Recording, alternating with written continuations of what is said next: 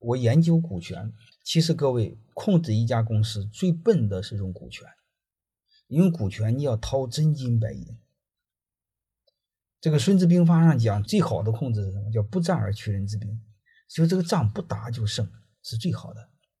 所以最笨的控制的办法是股权，真金白银的投，而且弄不好本儿你也回不来。所以万不得已，我们不要用股权，最好用的就业务控制。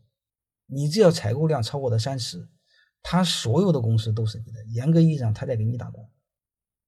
香港的利丰就很聪明，他所有的供应商他一定超过了三十，为什么？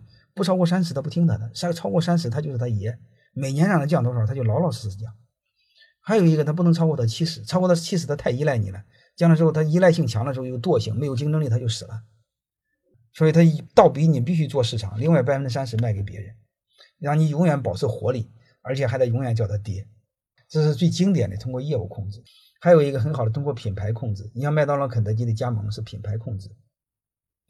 还有一个呢，就是用技术控制，啊，还有一个是供应链控制，都可以。所以这几个呢，呃，你们都可以尝试用。所以你这个呢，你看能不能先业务业务合作，好吧？业务合作顺畅的话，可以不用股权合作。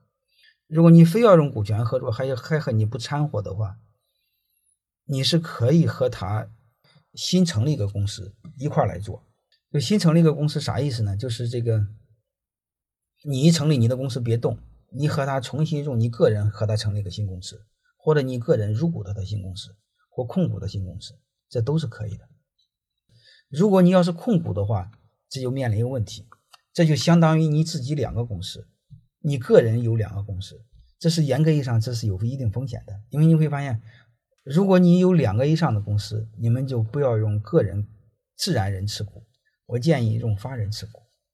我不知道各位能听明白这个意思吗？我先给你做个建议，就是这个背后有什么原因，我以后再告诉你们。